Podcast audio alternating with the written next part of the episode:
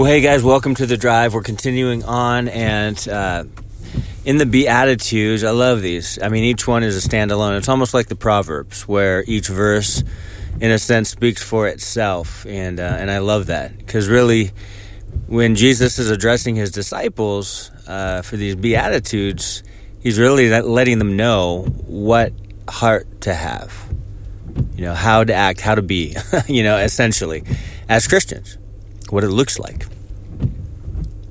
And I love that. He doesn't leave us guessing. Like we know, it's straight forward. Jesus is always, I believe, direct when he talks and when he teaches his kids. And I love this one. It's uh, uh it's actually Matthew chapter 5 verse 9 where he says, "Blessed are the peacemakers, for they shall be called sons of God." Blessed are the peacemakers. And, and see, we know that when we have the grace of God, when we understand the grace of God, we will have the peace of God. That's why Paul the Apostle always started his letters grace and peace.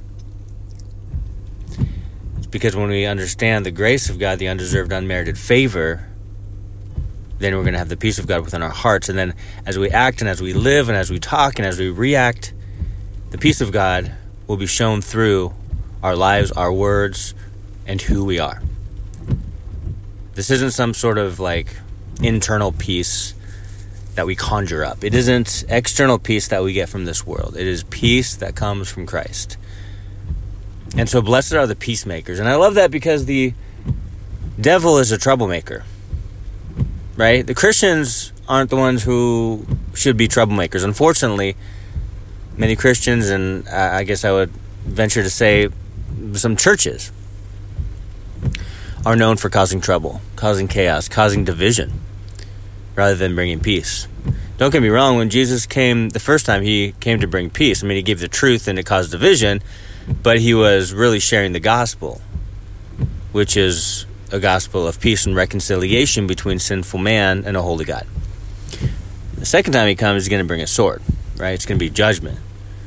But as we are living lights for the Lord, what we do is we reflect the peace of God. We're not here to cause trouble, in other words.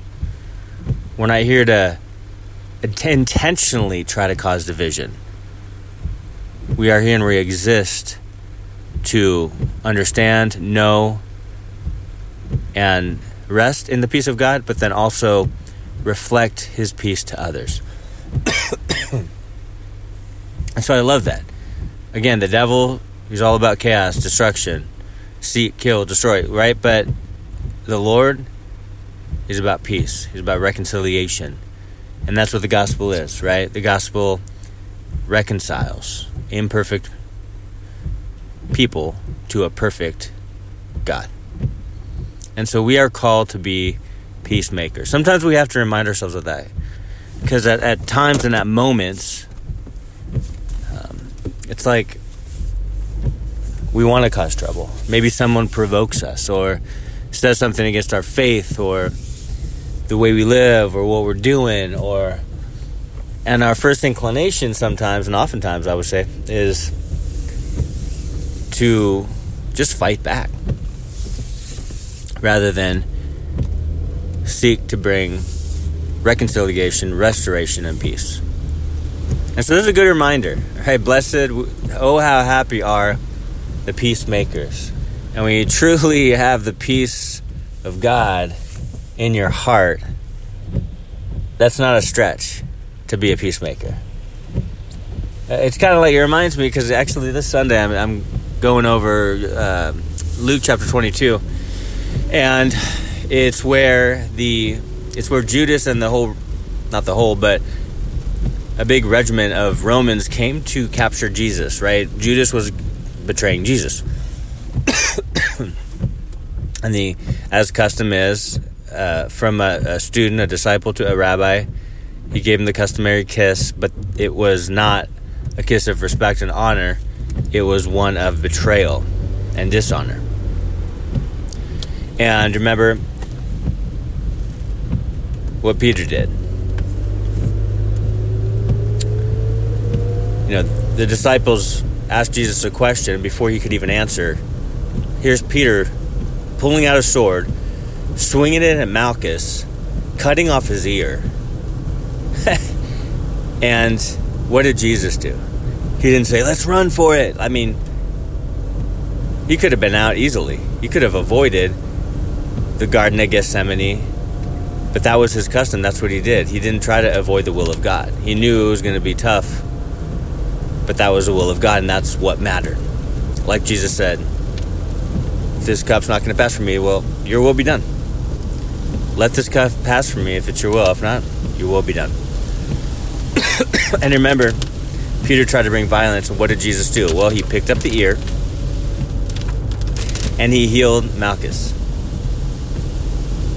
The last miracle, you know, Jesus did before the cross was to heal one of his enemies. He came to bring peace. What a testimony that is. Talk about loving your enemies. Jesus stated it. Not only did he state it and teach it, he did it.